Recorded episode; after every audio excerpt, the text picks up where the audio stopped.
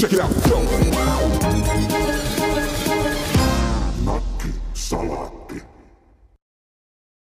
Tervetuloa jälleen te onnekkaat kuulijat tähän ihanaan Nakkisalaatti-podcastiin. Jos osaisin laulaa, voisin laulaa sanoin kolme jaksoa jouluun on, koska tuotantokautemme, joka koostuu vain 50 jaksosta, saattaa olla paketissa ennen tulevaa joulua vai mitäs tykkäät, maisteri Seppälä? Ah, kiitos Thomas ja hei vaan kaikille kuulijoille. Mä tuota, olen miettinyt, että onkohan meidän kuulijoiden mielestä 50 jaksoa liian lyhyt tuotantokausi, mutta joka tapauksessa me joudumme, joudumme niin osoittamaan oman kuolevaisuutemme, että 50 jaksoa on semmoinen meidän käsityksemme siedettävästä, siedettävän pituisesta podcast-tuotantokaudesta. Saa nähdä, mitä ensi vuosi tuo tullessaan. Niin ja kaikenlaista tämä tuntuu tuovan, tuda, tuo, tuovan tullessaan, koska sinut oli kutsuttu johonkin toiseen podcastiin puhumaan. Ja, sin, ja sinä olit mennyt sinne kysymättä minulta lupaa. Niin, mä olin just kysymään niin, että onko tämä, sä, onko tämä nyt se, miten me toimitaan tässä suhteessa? Mun mielestä omassa on todella mustasukka se on. Mä kerron nyt, mistä kysymyksessä oli puhda, puhtaasti ammatillinen mm. asia. Mä, no, mä, se on tavallaan, he löysivät minut, Eli kysymyksessä on erittäin mielenkiintoinen turkulainen softamyyjiä ja softan tekijöitä kiinnostava podcasti, jonka nimi on trendikkäästi ehkä aavistuksen itseironisesti Meet Turun IT-talot. Ja tämän blogin pitäjä, joka on myös itse IT-alan Joonas Korgan, kävi aamulla täällä, täällä meidän studiolla, joka toimii myös meidän yrityksen ää, yrityksen, jossa on töissä, niin, niitä, niin, ää, toimistona, ja hän piti pienen tällaisen haastattelusession tähän podcastiin, yleensä niin kuin softamyynnistä, softan kehittämisestä ja, ja ylipäätään tästä jännittävästä softamaailmasta. Ja mä halusin vaan featata, koska Joonas vaikutti erittäin mukavalta ja luovalta kaverilta, että ties vaikka joskus kuulisimme häntä nakkisalaatissa. Meillä ei, ole, meillä ei ole Thomas pitkään aikaan ollut vierasta studiossa, mutta tänäänpä on. Joo, se on erinomainen asia. Mä muistan, että jossakin alkupään jaksoissa tuli sanottua jotain sellaista, että koska tunnemme paljon mielenkiintoisia ihmisiä, niin me tietenkin tuomme niitä tänne. Me ollaan selvästi rakastuttu liikaa omiin ääniimme, koska musta tuntuu, että 50 jaksoon olisi mahtunut enemmän kuin viisi vierasta, johon tämä saldo kai nyt asettuu sitten tämän päivän mm, Joo, jälkeen. mä laske, näin mä olen, olen itsekin laskenut. Mutta tästä huolimatta, niin meillä on tänään mielenkiintoinen vieras ja hän ei edusta politiikkaa eikä niin kuin sillä tavalla mitään niin kuin tyypillistä ammattiryhmää, vaan hän on erilaisten tapahtumien, hyvinkin erikoisten tapahtumien järjestäjä ja tuottaja.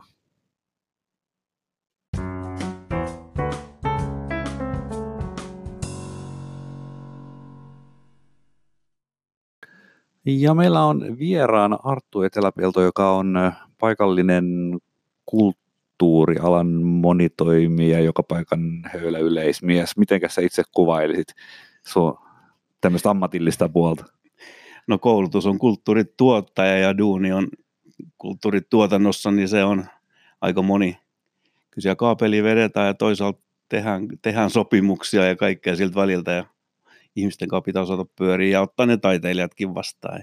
Niin, eli ihan kaikkea, mitä siinä on, että esimerkiksi kun keikan saa järjestettyä, niin kaikki käytännön jutut ja valmistelut, niin semmoiset jutut sulla voi olla niin kuin pöydällä. On hyvinkin tällä tasolla, kun ei nyt mitään Ramsteinia niin kuin järjestellä, vaan tällaisia keskisuuren pienehkön kunnan kulttuuritapahtumia pääasiassa, niin kyllä ne kaikki, ei se tarkoita sitä, että aina joka asia tehdään täysin yksin, mutta jos mä tuotan keikan, niin kyllä mulla ne kaikki pelinappulat siinä on ja mun täytyy se niin kuin sillä hanskata. Nyt mä haluan tietää, että mikä on viimeinen keikka tai kulttuuritapahtuma, mitä sä oot järjestänyt? No viimeinen tapahtuma oli meidän itsenäisyyspäivän juhlamme viime viikolla. Se on tämmöinen, kun joka mm. kunta järjestää itsenäisyyspäivän juhlia hyvin perinteinen, että siinä ei nyt hirveästi voi revitellä niin kuin samba, sambaryhmillä vielä, vaikka joskus voisi olla kivakin ravistella, mutta siis iso päivä – kirkon menoista seppele laskut, kunniaharalla käynnit, juhlapuheet, juhlat, palkitsemiset. se oli viime viikolla ja sitä ennen joulun avausta ja sitä ennen ehkä tämä tota blues-konsertti, ehkä mihin vähän tuossa viitattiin alussa, ehkä missä joku oli käynyt. Joo, tämä oli tämmöinen blueskeikka, johon mäkin itse osuin ja täytyy sanoa, että on tosi hienoa mennä vähän randomilla keskellä viikkoa pienelle keikalle, jossa on ehkä semmoinen e, hienoisesti kotikutoinen sävy sillä tavalla, että keikkapaikka oli kuitenkin aika pieni. Ja sitten siellä oli, mutta siellä oli sitten taas sillä iloisesti, että siellä oli aika monen niin kuin ikäistä yleisöä, siinä oli vähän vanhempiakin ihmisiä tullut paikalle, kuuntelee oikeita niin kuin rautalankavetosta bluesia, joka sitten yllätti niin kuin tasollaan. Siis sehän oli ihan niin kuin hemmetin kova keikka. Miten tämä niin kuin, siinä oli, oli vähän niin kuin lämpäribändi ja pääesiintyjä ja näin päin pois. Niin saako vähän esimerkiksi kertoa nyt vaikka ensin, että miten tämä pääesiintyjä löytyy, miten tämmöinen homma niin kuin toimii. Siis tämä oli tämmöinen tyyppi, joka varmaan niin kuin vähän niin kuin järjestelee kiertoita itselleen sille sun tänne, mutta silti sillä oli suomalaiset soittajat siinä taustalla ja jännä niin kuin toi kuvio ja sitten se oli jotenkin teijät löytänyt, niin miten tämä homma oli mennyt? Totta, jännästi tämä on ehkä lähtenyt siis, mun hyvä kollega on bluesmies. Hän on se, me on nyt ruvettu, hän on se taiteellinen johtaja, hän ymmärtää bluesin päälle ja mä olen sitten taas se, joka ne tapahtumia järjestää tässä, täällä Liedon kunnassa, niin Mikan kanssa me joskus, Mika ehdotti, että pannaanko blues-konsertti pystyy, että hän tuntee sinne maailmaan vähän niin kuin kytköksiäkin ja ensimmäiset nimet, pari-kolme keikkaa ei ollut mitään niminimiä ja sillä mutta että niin kuin todettiin, että tämä homma toimii ja saatiin porukkaa muualtakin kuin Liedosta, Tur- Turusta, Karinasta, Salosta, Loimalta tulemaan. Meillä ei ole varsinaista konserttisalia, eli me on rakennettu sinne tota, tanssisaliin, missä on sitten taas akustiikka aika hyvä, niin tämä, tämä, tähän iltaan aina se setti ja se niin kun rupeaa näyttää aika hyvältä, se kuulostaa hyvältä. Sitten on sana levinnyt Suomen blues-piireissä, että Liedossa järjestetään tällaista, niitä ei niin kuin liikaa ole. Ja ne on ruvennut ottaa sitten yhteyttä meihin, että, että tämäkin kaveri, joka tämän Tad Robinsonin jenkkijätkän, joka viimeksi oli on Suomeen ikään kuin tuonut pienen minikiertueen täällä junalla, ne otti vain yhteyttä, että tämä nyt kiertää tästä Tampere, Turku, Helsinki, Uuskaupunki ja siinä olisi vapaa keskiviikko, kiinnostaako Lietoa. Ja sitten tämä mun kollega, joka on bluesmies, tutki, että tosi kova jätkä, Grammy-ehdokas ollut ja mitä sitä tätä, otetaan kiinni, kun sovittiin, että hinta käy, ja saadaan siitä niin kuin, tämä sopii meille. Eli se on lähtenyt sitten elämään niin, että ne ottaa jo meihinkin yhteyttä pienen piskuisen Liedon kulttuurituottajan ja liikuntasihteeriin, että, että, että käykö. Ja, ja nyt niitä on kymmenen blueskeikkaa ollut tässä neljän vuoden aikana ja keväällä suunnitellaan jo seuraava. Joo, ja se oli hauska se niin kuin lämpäribändin rumpali muistaakseni, niin sehän oli ihan fiiliksissä, kiitteli siinä erikseen järjestäjiä, että keskellä viikkoa vielä tämmöinen juttu, että ei tämmöisiä missään ole. Joo, ja, joo tämä lämpärin rumpali nimenomaan, hän on käynyt näillä keikoilla paljon, hän on Turun Sanomien kulttuuritoimittaja, ja nyt hänen bändinsä otettiin sinne lämpää, ja, ja tota, hän on varsinkin hiesannut meitä sitten, ja kun on skeneessä mukana, Miten tällainen, siis tämä kuulostaa mun silmiini ikään kuin pop-up keikalta, koska se keikkapaikka ikään kuin hyödynnettiin jotain olemassa olevaa tilaa ja tehtiin mm. se ja hoidettiin markkinointi ja nämä käytännön järjestelyt, niin onko tämä tyypillinen tapa toimii? Vai jos ajatellaan niin perinteistä klubikeikkaa, missä se ikään kuin paikka ja ne fasiliteetit on olemassa, PA-vehkeet, niin edelleen, mitä niin kuin kalliilla rahalla ehkä ylläpidetään ja uusitaan, niin miten tällainen niin kuin ikään kuin ehkä niin kuin perinteisempi tapa, että muutetaan joku tanssisali tai seurantalo mm. niin, niin bilepaikaksi, niin miten se niin kuin nykyään pärjäilee tämän tyyppinen toiminta? Ja jos tarkoitat taloudellista pärjäämistä, niin kuntarahalla kuin verorahalla tehdään, niin ei meillä ole painetta tehdä siitä niin kuin tiliä, mutta toki jos saadaan omat pois, niin se on niin kuin tavoite. No oikeastaan mä tarkoitin sitä, että, kun, että niin kuin, miten sinne saadaan porukkaa okay, okay. ja joo, miten se joo. ikään kuin, miten se tiedotuspuoli menee. Että okei, okay, bluespirit varmaan niin kuin hoitaa joo. sitä keskenäänkin, mutta et, kyllähän sinne muitakin tulee. No toi kotikutoisuus on niin kuin tässä erinomainen vahvuus myös meidän mielestä, eli, eli siinä on mukana kunta, eli me nyt ollaan se pää niin kuin tuottaja, mutta sitten meillä on paikallinen asukasyhdistys, joka tulee tuottaa puffaa tai kahvioa, sitten meillä oli kirjasto, joka tekee siellä pop-up-kirjastoa nimenomaan. Tällä kertaa blues- ja musiikkikirjaa, levyä siellä. Ja sitten oli vielä yksi jantteri, joka kerää tämmöisiä 50-60-luvun retrovahvistimia, niin hän tuli ihan hyvästä hykystä pistää sinne näyttelyn pystyyn, eli tämmöistä hyvinkin niin kuin paikallis kotikutosta, mutta sitten tulee Jenkeistä jätkä, joka on se Stara ja plus turkulainen lämpäri, eli siinä on, se on niin kuin monen summa ja vuosien, kun ne on tehty, niin alkaa hioutua tämä, niin kuin tämä konsepti. Niin siinä tulee se, että kun siinä on paljon toimijoita, niin se tuntuu monelle omalta. Ja sitten kun se laatu on saatu nyt sitten hyväksi, niin tullaan kauempaakin kuuntelemaan, kun ei tämmöisiä ilmeisesti liikaa ole täällä seudulla. No tuleeko näitä lisää jatkossa? Miltä Lisää, joo. Meillä on nyt kahden porukan keskustelut päällä ja Lyytisen Erja, Suomen kovimpia ja maailman kovimpia blues-kitarista, ja hänen kanssa neuvottelut, että jos keväällä saataisiin Lyytisen Erja meille.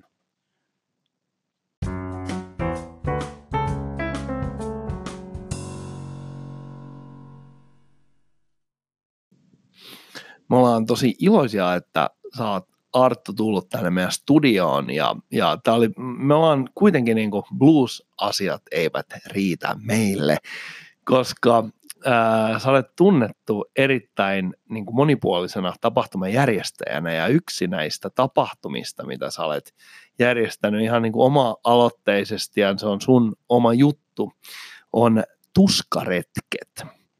Ja tuskaretket jo tällaisena sanana herättää paljon kysymyksiä, mielenkiintoa ja ehkä jopa aavistuksen kuumotusta. Niin voitko kertoa meille ja meidän kuulijoille tuskaretkistä?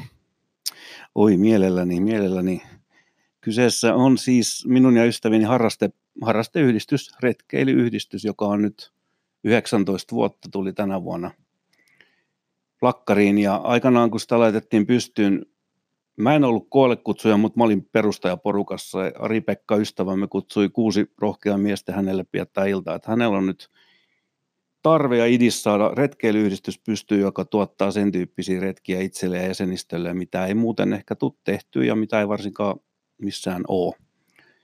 Ja sehän kiinnosti heti, että okei, tässä, tässä on niin jotain. Me oltiin suurin osa oli retkeilykokeneita, jotkut oli jopa seikkailu ja koulutus, mutta ei me mitään pro, ei me olla mitään vuorikiipeilijöitä. Me puhuttiin ja puhutaan vieläkin joka mies luokan retkeilystä. Mikä on niin kuin tämän konseptin se punainen lanka? Mikä näitä erilaisia retkiä yhdistää? Mikä se juttu tavallaan on? Tai vaikkei siinä olisi yhtä, mutta että minkälaisia ne on ollut? Jotenkin mä oon aavistavina, niin että tämä tuska ja tämmöinen ankaruus olisi ehkä jossain niin kuin, roolissa tässä.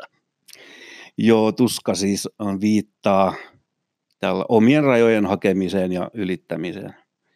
Mutta mä korostan, että me ei olla ekstriimurheilijoita, me ei haeta rajoja turvallisuuden uhalla, mutta että kyllä saa olla vähän haastavaa ja saa olla vähän kylmää ja pimeätä ja jos 20 kilsaa tuntuu sopivalta kävelymatkalta, niin otetaan nyt tavoite 28, että, että jos kaikilla on kuitenkin kaikki ok, näin niin kuin tästä on ollut kysymys. Ja nyt ei puhuta mistään, niin kuin, mä katsoin eilen itse asiassa erittäin mielenkiintoisen Iiro Seppäsen haastattelu, joka muutti mun kuvaani hänestä huomattavasti positiivisempaan suuntaan. Hän on erittäin niin kuin, tolkullinen ihminen, mutta hän nimenomaan puhuu näistä ehkä vähän – niin kuin välineorientoituneista ekstreme-jutuista. Siinä oli base jumpia ja muuta mm. tällaista. Mutta mulla on sellainen käsitys, että tuskaretket on hyvin tällainen maanläheinen tapa niin kuin hakea niitä rajoja. Voitko kertoa, että minkälainen on tyypillinen tuskaretki? Mä annan muutama esimerkin. Joo, siis alkuaikoina varsinkin niin oli tällaista, että mitä kaapista löytyy varusteet, riittävät laadukkaaseen retkeilyyn. Ja sieltä löytyy normisuomalaisilta kumisaapasta ja ehkä sadetakkia, hupparia, jotain iänikuista maku, niillä niin kuin voi mennä. Että ei se vaadi sitä, että sä painelet viiden tonni sekin kai tuonne partiokauppaan. Niin me lähdettiin tätä kautta tämmöisiä tekemään, mutta ensimmäiset retket, missä oikeasti, niin kuin, mitä tehdään vieläkin, niin mä haluan nostaa heti tämän uintiretkeilyn, joka on meidän semmoinen, väittäisin meidän kehittelemä tuote ainakin siihen malliin, mitä me tehdään sitä edelleen. Eli, eli mennään itse tekemillämme uintilevyillä, jonka päälle ladataan kuivasäkkeihin retkivehkeet, niin uidaan tuolla merellä, järvillä, joissa päivät ja yöt vedetään leiriin jonnekin saareen tai joen penkalle. Ja tämä on se niin kuin tekniikka, ja sitä tehdään edelleen joka vuosi. Se on niin kuin hitti ja se toimii. Tämä on todella mielenkiintoista. Mä tiesin Tomaksen kautta, että tällaisia uintiretkiä te järjestätte. Tämä kiinnostaa mua tosi paljon. Mä liikun itse vesillä paljon ja yleensä mun prinsiippi on se, että mitä tahansa niin kuin voi käydä, kunhan ne ei joudu uimaan niiden kamojen kanssa. Eh, onko se sitten niin kuin, äh, minkä pituisia nämä matkat on, mitä uimalla mennään, ja onko se jossain niin kuin sisäsaaristossa vai ulkosaaristossa vai niin kuin missä hyvänsä, onko se merellä vai järvillä? Sekä että merellä, järvillä ja joissa, että kaikkea on tehty ja, ja matkat voi kuulostaa nyt hurjilta, mutta kun sä koko päivän sitä teet, niin vaikka tois urheilija, niin homma toimii. Eli 5-15 kilometriä päivässä pystyy uintivaeltamaan avovedessä 15 kilometriä vuorokauden aikana. Kyllä, kyllä näin on. Jos ei myrskyä ja muuta tämmöistä tuu, niin merellä räpylät? vedet. Meillä on märkäpukuräpylät Okay. ja tosiaan se kelluke, minkä päällä on kamat kuivasäkeissä. Miten pitkään te olette niin kuin vedessä kerrallaan ja miten, niin kuin minkälaisia väliajoin sieltä tullaan pois pitää jotain breikkiä? No yleensä joku tunti uintia ja sitten jalat ma- maihin taas tyyppinen on aika hyvä. Noin niin kuin, mutta eihän se aina ole mahdollista, mutta rantojahan me myötäillä, harvoin lähdetään isoja selkiä ylittää, mutta joskus joutuu. Ja silloin, jos ollaan ulkomerellä, mitä on myös tehty, niin meillä on turvavene sitten ollut vieressä ihan jo näkyvyydenkin kannalta. Mutta sisäsaaristossa meillä ei ole venettä, että mennään rantoja, vältellään veneväyliä, suunnitellaan reitti niin, että Mm. pääsee maihin. Eli käytännössä se, että mä olin kysymässä, että miten te otatte huomioon niin muun vesiliikenteen, jo, koska uimari on erittäin vaikea havaita, varsinkin jos se menee, menee niin kuin, ehkä se teidän lautta näkyy, mutta et kun kanottikin on jo tosi vaikea havaita. Joo, ei se mihinkään näy, että kyllä meillä on kaikki lisälippuja ja nyt tota, löydettiin muutama vuosi sitten tämmöisiä Pride-hyrriä, semmoinen Tivoli-hyrrä, näkyy Saamarin kauas, me on niitä integroitu siihen lauttaan pystyyn ja, ja sitten on tota veneilijät, kaverit, kun veneellä, sanoo, toi näkyy kauas. Että kyllä se näkyvyys on, se pitää huolehtia, kyllä.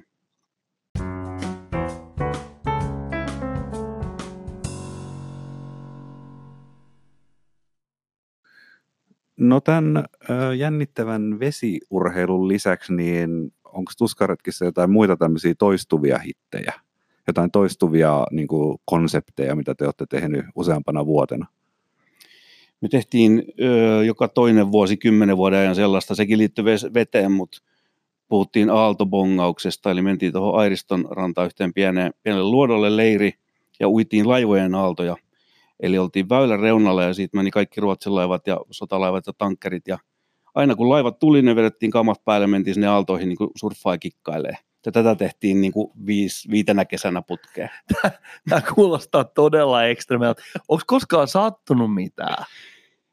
Ei ole siis, ei muuta kuin vettä keuhkoa, ei muuta, että kypärät päässä, jos niin, eikä siis ei tuo merellä, että Okei. mihinkään osu, että sä vaan lentelet siellä aaloissa ja Niin on tämä, siis, siis mä, mä nyt yritän niinku prosessoida tätä, että et, et, äh, onhan se tietysti niin, että kun sen suunnittelee etukäteen, mutta toinen asia on tämä niinku luodolla, ootteko te, yö, yövyttekö te näillä luodoilla? Missä te yövytte, kun te olette niinku joko aalto äh, tai sitten tällaisella matka äh, niinku etapilla? telttaa tai riippumattoa, la, laavuloua, erätoverikangasta, mitä, ihan perusretki, kaikki, kuka nyt mitenkin sitten, joo, tai taivasalla. Miten monta yötä te yleensä, miten pitkiä nämä tuskaretket on? Keskimäärin viikonlopun mittaisia, mutta joskus uintireissut yleensä pyritään pidennetty viikonloppu 3, 4, 5 päivää, koska sitten kerke siirtyy vähän jonnekin saaristoonkin ja muuta, niin yleensä viikonlopun mittainen. Mutta toinen, mikä toistui kymmenen vuotta, oli tu- talvi, talvitriatlon, siis ihan perustriatlon uinti, pyörä, juoksu, mutta se tehtiin tammikuussa tietysti tuskaretki style. Uitiin sisällä, mutta pyöräilyt ja juoksut ulkona, niin kymmenen vuotta tehtiin sellaista, että se oli tämmöinen päivän tapahtuma. Minkälaiset matkat teillä siinä triatlonissa oli? Ne oli ne, niin kuin, onko se sitten viralliset, mitkä ne on neljäsosa, miten ne on uinti, kaksi kilsaa, pyörä 50, juoksu 10, joku, Siis, se on puolimatka. puoli, jotain, olisiko se puolikasta mitä? Joo, siis puolimatka on niin kuin neljä, 20 ja joku kahdeksan. Ei ollut noin paljon, ei ollut ihan, Sitten se on oli neljäsosa, sitten varttimatka. varttimatka. Mutta sitten me ruvettiin siitäkin tuunaa, että vähän muutettiin lajeja, jossain vaiheessa oli luistelu, retkiluistelu ja renkaanveto ja vähän tuskatyyliin, mutta mut se tehtiin kymmenen vuotta, että se oli sellainen kanssa aika kova. Mikä on ollut henkilökohtaisesti hauskin retki, jos olisi ihan pakko valita? Pakko valita hauskin retki. Tai mikä tulee ensimmäisenä mieleen? Mulla tuli mieleen Tuska Retriitti, tämmöinen viikonloppu, tai se nimi oli Soolo Dorka. Mennään viikonlopuksi yhdessä mettää, eikä saa ottaa mitään kontaktia kenenkään muihin, ei siellä eikä ulkopuolella maailmassa, ja kumminkin olet samassa leirissä. Se oli todella henkinen haaste, mutta hieno. Tämä kuulostaa niin kuin yhä paremmalta koko ajan. Nyt mä tuossa valmistautuessamme tähän jaksoon, niin mä kuulin pienen sellaisen vinkin, mä aistin tästä, että sulla on mahdollisesti joku uusi tuskaretki konsepti kehitteillä. Haluatko Arturi puhua siitä? Mä haluan, ja, tai me testattiin uusi konsepti viime kesänä ja nyt tehdään tammikuussa toisen kerran, koska meistä se on aika huikea siinä mielessä, että elämä ja tuskaretket ja matkat perustuu tar- aikamoisen suunnitteluun ja jotkut rakenteet pitää luoda. Nyt me kokeiltiin sellaista, että ei ole mitään muita rakenteita kuin ajankohta. Ja me tehtiin viikonlopureissu kaikki niin kuin improttiin. Ja siitä tuli aivan huikea. Ja sitten me keksittiin vielä tämmöinen tuska-aspekti, että sitä ei voi jakaa, mitä tapahtui muita kuin niiden kanssa, ketkä oli paikalla. Eli tammikuussa tulee uusi impro, kukaan ei tiedä, mitä tapahtuu. Me vaan sovitaan ajankohtaa, viikonloppu sovittu, ja sitten mennään ja tehdään, ja sitten se jää niiden muistoihin. Tämä on erittäin mielenkiintoista, eli mä en voi kysyä sitä, mitä tapahtui, mutta voiko se yhtään kuvitella, ku, kuvailla niitä fiiliksiä tai miksi sä haluat tehdä tuon jutun uudestaan? Ja kuinka paljon se perustuu ihan niihin tyyppeihin, jotka siellä on? Toi, toi kuulostaa nimittäin lähes yhtä jännittävältä kuin tämä nakkisalaatin tekeminen tuonne täysin improvisoitu retki. Mulla tuli nimenomaan sama juttu mieleen. Joo, se tota, mikähän sen kysymys, siis kyllä mä sen varmaan kertoa, että me ruvettiin niin kuin siinä porukassa, kun kokoonnuttiin, niin miettiä, että miten tämä nyt lähtee purkaantumaan, miten me tätä omaa nakkisalattia me nyt tässä lähdetään palastaa. Sitten me keksittiin tietynlaiset arvontametodit, mikä määritteli meidän ensimmäiset suunnat ja sitten se lähti. Mutta se, että löytyi semmoisia paikkoja, semmoisia juttuja sen viikonloppuaikaa, että en olisi keksinytkään ja semmoisia jut- niin, semmoisia juttuja, mitä en olisi keksinytkään. Ja kun mitään ei voi suunnitella, mullakin aivot raksutti koko viikon, että olisipa kiva käydä siellä ja täällä tuolla, mutta en mä voi, koska en mä tiedä. Ja ihan turhaa se on nytkin, nyt tietää, että et nyt mm. mä vaan sen verran, mä kävin ostaa pelikaupasta muutama roolipeli nopaan, että me todettiin, että jos olisi tämmöisiä 20 syrjäisiä ja 15 syrjäisiä, ne voisi olla aika hyviä, niin mä semmoisiin kävin muutaman tammikuuta varten, että niiltä saattaa olla jotain riemua jossain kohtaa. Mulla tulee mieleen mä muistan vanhan kuuluisan Akuankan ää, jakson, jossa on tällainen filosofinen suunta kuin höpsismi. Ja höpsismi on nimenomaan sitä, että sulla on jonkinlaisia vaihtoehtoja, johon sä törmäät siinä tilanteessa – että sä et pysty määrittelemään niitä etukäteen. Ja siinä vaiheessa, kun sulla on mahdollisuus, että lähdenkö uimaan vai lähdenkö patikoimaan kalliota, sä heität noppaa. Joo. Ja mä näen tässä nyt jotain samaa, samaa mitä tässä höpsismistä. Tämä on, tää on niin kuin täydellistä heittäytymistä jonkunlaisen tämmöisen niin kuin sattuman varaan. Kyllä. Täysin jotain muuta kuin mitä tuskaretketkin on tähän asti 20 vuotta aina suunnitellaan tosi, tar- niin, tosi tarkkaan, niin tarkkaan kuin nyt nyt ei.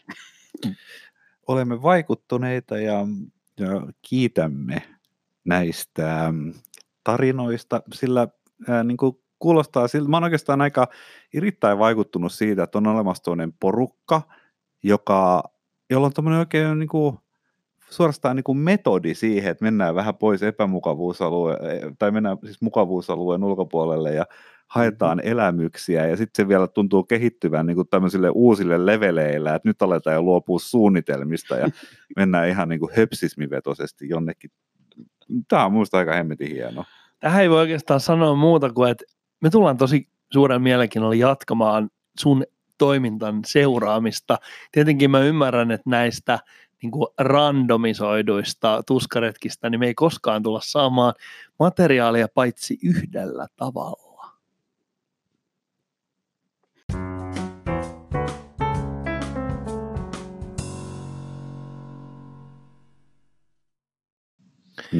Niin Thomas, me ollaan mm. lähestymässä, me ollaan laskeutumassa joulua kohti. Meillä on mm. ties kuinka monessa adventio tässä käynnissä. Mä, mulla on vähän asiaa joulusta ja mä ajattelin sitä pohjustaakseni kysyä, että mitä sulle tulee mieleen tästä meidän sinänsä aika maalistuneesta, mutta kuitenkin tärkeästä tapahtumasta.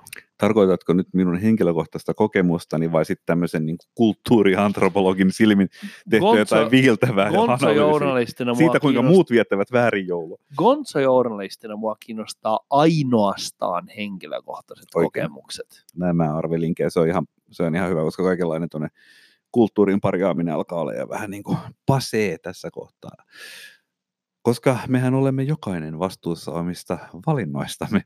Tota, minulle tulee mieleen ihan oikeasti niin mm, semmoinen, semmoinen niin kuin pimeähän, pimeä vuoden aika, mm-hmm. mutta jotenkin ehkä sen pimeyden, varsinkin täällä länsirannikolla, jossa ei enää koskaan ole lunta, niin se vaan täytyy niin kuin hyväksyä ja sitten siihen niin kuin rauhoittua. Eli siis totta kai rauhoittuminenhan on se niin kuin tämmöinen joulun ehkä voisiko sanoa vähän niin kuin uskontokunnasta vapaa merkitys, että va- vaikka nyt ei olisi uskovainen eikä näitä Jeesus-juttuja niin paljon kelailisi tai mitään muitakaan, niin tota, mun mielestä tämä rauhoittuminen, se joulun juttu on, niin kyllä se mulla siihen, niin kuin siihen liittyy. Eli ulkona on pimeää, mutta sit siellä sisällä torpassa, siellä, siellä kun on se vahakangas ja ne viimaiset rintamamiestalon nurkat, ja joulutortut siinä lautasella. No niin, Thomas nyt äh, johdattelee. Hän lukee minun aivoituksia aika paljon, koska mä olin nimittäin sanomassa sitä. Mä itse pidän joulusta hyvin paljon, se on, se on todella tärkeä asia ja se on, siinä on paljon, siinä on lomaa ja siinä on tällaista yhdessäoloa perheen kanssa ehkä vähän intensiivisemmin kuin muutenkin, varmaan johtuen siitä lomasta, mutta jotenkin tämä mun herätykseni keskustella tästä aiheesta syntyi siitä, että mun mielestä jouluun kuuluu myös sellaisia konventioita, eli tämmöisiä käytäntöjä, vakiintuneita tapoja, jotka voisi ehkä, niin kaipaisi ehkä vähän piristystä. Ja yksi näistä on niin kuin se, mitä syödään ja mitä juodaan. Koska tämä ajatus heräsi mulle, kun mä olin töissä ja softa oli mennyt hyvin kaupaksi ja mulla oli jano ja mä otin työpaikan jääkaapista jouluomena nimisen limonaadin ja mä maistoin sitä. Mä huomasin, että se maistuu aivan paskalta. Ja sen jälkeen mä rupesin miettimään, kun mä kaadoin sitä viemäriä sitä loppuun, että et joulussa on ehkä niinku sellaisia konventioita, mitkä kaipaisi vähän niinku refreshaamista. Et jouluruuat on ollut varmaan jostain 50-luvulta samanlaisia. Tästä tulee tämä tämä niin kuin Lemströmin vahakangas liina rintama miestalla juttu, koska me saatettiin keskustella tästä vähän aikaisemmin. Ja mä nyt kysyn sinulta, että vedänkö mä nyt niin kuin mm. ihan niin kuin täysin dadaistista niin kuin harhaista juttua, kun mä väitän, että mun mielestä jouluruuat on vähän tylsiä, koska ne edustaa sen aikakauden, milloin ne on niin kuin tullut ja mm. kehitetty, ne on tosi vanhoja, sen aikakauden niin kuin sitä, mitä on sattunut vaan olemaan saatavilla. Kyllä varmaan siis näin, mutta että totta kai tämmöisessä niin kuin modernissa liberaalissa keittiössä, niin nämähän niin kuin sillä vaivihkaa uudistuu, että esimerkiksi, että jos on semmoinen, mikä liian se kermahöttö, mitä pistetään rosollin päälle, niin jos ennen sitä kermahöttöä oli niin kuin prosentti, niin nyt se on mm. siltä, että se on 99 prosenttista kermahöttöä, että rosolli on vaan väri. Eli sä voit edelleen sanoa, että se, koska mä, mä oon sitä mieltä, että rosolli on vähän semmoinen tylsähkö, mä olen kuullut muun muassa sinulta, että mä en ole välttämättä syönyt kunnollista rosolia, mutta mm. se, ne mun rosolikokemukset on semmoisia, että no joo, että mä syön sitä ehkä sen kermahötön takia. Se on semmoinen, niin kuin, mikä se on suomeksi, karrieri, mm. alusta, ää, jolla se kermahöttö viedään mun suuhun. Vähän sama kuin lipeä kalma. Trojan hevonen. Se on semmoinen jonkunlainen. Niin mä mietin nyt sitä, että me ollaan oltu todella menestyksekkäitä keksimään uusia ruokalajeja. Mm niin kaipaako tämä niin nakkisalatti touchia tämä suomalainen ruokapöytä, joulupöytä? Niin, mikäpä ei sitä kaipaisi, mutta tota, perinteillä on mun mielestä ihan siensä. Siis mun mielestä niin jouluruoka kuviossa on se vahvuus, että kyllähän niitä jouluruokalajeja on kuitenkin aika paljon, että siellä on nämä kaiken näköiset erilaiset kalat ja sitten on laatikkoruuat ja kinkut ja oikeastaan niin kuin nämä kalkkunatkin alkaa olla jo semmoinen niin kuin suomalaisessakin joulussa aika perus, että onhan siinä niin kuin tosi paljon ja sitten että voihan niitä niin kuin varjoida vaikka ihan miltä tavalla, että en mä oikeastaan näe niin kuin ongelmaa siinä, että ehkä se on vähän hölmöä, jos, että jossain niissä perinteissä sitten niin kuin roikutaan niin kovaa, että, mm, että se on mm. jotain niin kuin pulaajan ruokaa, että se on joku niin kuin sörsätty, joku niin kuin naurislaatikko jossain. Mä mietin nyt sitä, että mitä siinä on, suola, mitkä niin. Niin on kaikille joulupöydille yhteistä. Niin siellä on, okei, okay, lohta. Lohi on mm. hyvä. Se on niin kuin käytännössä niin kuin muodosta riippumatta, se on todella hyvä. Mutta sitten kinkku. Mä saan todennäköisesti vihapostia tämän jälkeen, mutta mä kinkku on vähän blah. Et, et niitä on jalostettu aivan helvetisti viimeisen sadan vuoden aikaan silleen, että sitä laardia on tosi vähän. Joo, se on varmaan ollut toivottavaa, mutta et, ei sitä niinku ihan yksinään sellaisenaan, niin ei se oikein niinku mun mielestä ole. Siis, jos nyt ihan oikeasti miettii, en mä jaksaisi syödä sitä kauhean usein. Sen sijaan esimerkiksi pizzaa mä jaksan syödä tosi usein. Ja mitäs muuta sieltä löytyy? Mädit, siianmädit on hyviä, mutta ne on helvetin kalliit. Mun mielestä ne on läheskään hintasvärttejä. Mm. Ja, ja, ja sitten sit leivät, niin mun mielestä ehkä niin kuin saaristoleipä, kun se nyt käytännössä on tullut Etelä-Suomen joulupöytiin, se on mun mielestä ihan fine sen lohenkaa, mutta sitten ne perusjoululimput, ne on aika blaa. Mm. Mutta me elämme, kuulkaa, Seppälä markkinataloudessa ja ihmiset voivat näitä valintoja harrastaa, sinä voit sitten siellä pizzaasi järsiä, kuule tonttulakki päässä. Nyt kun kuulijat varmaan on kiinnostuneet, mitä kuuluu Kahvo M. Seppälä joulupöytään, niin minäpä kerron. Sinne ei kuulu ö, meidän omatekoisia leivonnaisia toistaiseksi. Leivonnaisia kuuluu joulutortut, koska joulutorttu perustuu voitaikinaan, mikä on täysin ylivoimainen materiaali, ja niitä on helppo tehdä. Mutta meillä on yleensä esimerkiksi, mä teen – mä teen joko gulassia tai pörkölttiä, koska ne on mm. punaisia, ne on sellaisia jouluhenkisiä nämä ruuat, ja mm. ne on todella hyviä. Ihan sairaan hyviä. Ja niin gulassi tai pörköltti hakkaa ihan minkä tahansa laatikon tai kinkun tai minkä tahansa niin tuhatkertaisesti. Ja sitten meillä on lohta, meillä on ihan snadisti mätiä. Ja eikä taatusti ole mitään jouluomena mehu. Ja kaikista viimeinen asia, mitä meillä ostettaisiin, olisi Budapest-karkit. Hyvää luoja. No, mutta miten muuten tämä niin jälkiruokaosasto? No, ja, no se on näitä mun mainitsemia niin, äh, niin, tota noin, joulutorttuja, mutta esimerkiksi perinteisesti kou, kou, kotona, niin äh, me, mun äiti tekee jotain kiisseleitä. Niin kyllä ne kiisseleitkin on semmoiset, että en mä, en mä ehkä niin ittenäkin sitä vaivaa.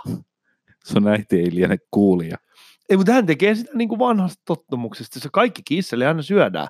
Mutta et se, että jos mä mm. itse valmistan, jos mä itse joudun tekemään se vaiva, niin sori vaan, kisseli Näitä mun psykologia tässä toimii, että juuri kun vaimoni tuossa kyseli eräs päivä sitten, että onko olisiko kivaa, jos tulisi vähän sukulaisia käymään ja olisi jotain päivällistä. Ja sitten mun ensimmäinen reaktio, niin kuin kaikkiin asioihin, niin sillä että voi helvetti, että taas jotain ohjelmaa. Sanoiko se ääneen vai oliko se sun sisäinen? Koska se on, mun, se on mun ensimmäinen reaktio, että miksei vaan voisi olla sohvalla ja ajatella eksistentiaalisia ja ehkä juoda vähän punaviiniä niin tota, nyt, nyt tosiasia on se, että mä niin kuin kyllä odottelen tätä eh, ihan niin kuin tapahtumaa ja myöskin niitä joulupöydän antimia. Ja mitä enemmän me niistä puhutaan, mm. niin mulla alkaa jopa nälkä tässä niin kuin kirpoa. Sano rehellisesti, alkaako sulla nyt tekee mieli kinkkuu? Sä oot ollut vegenä vuoden.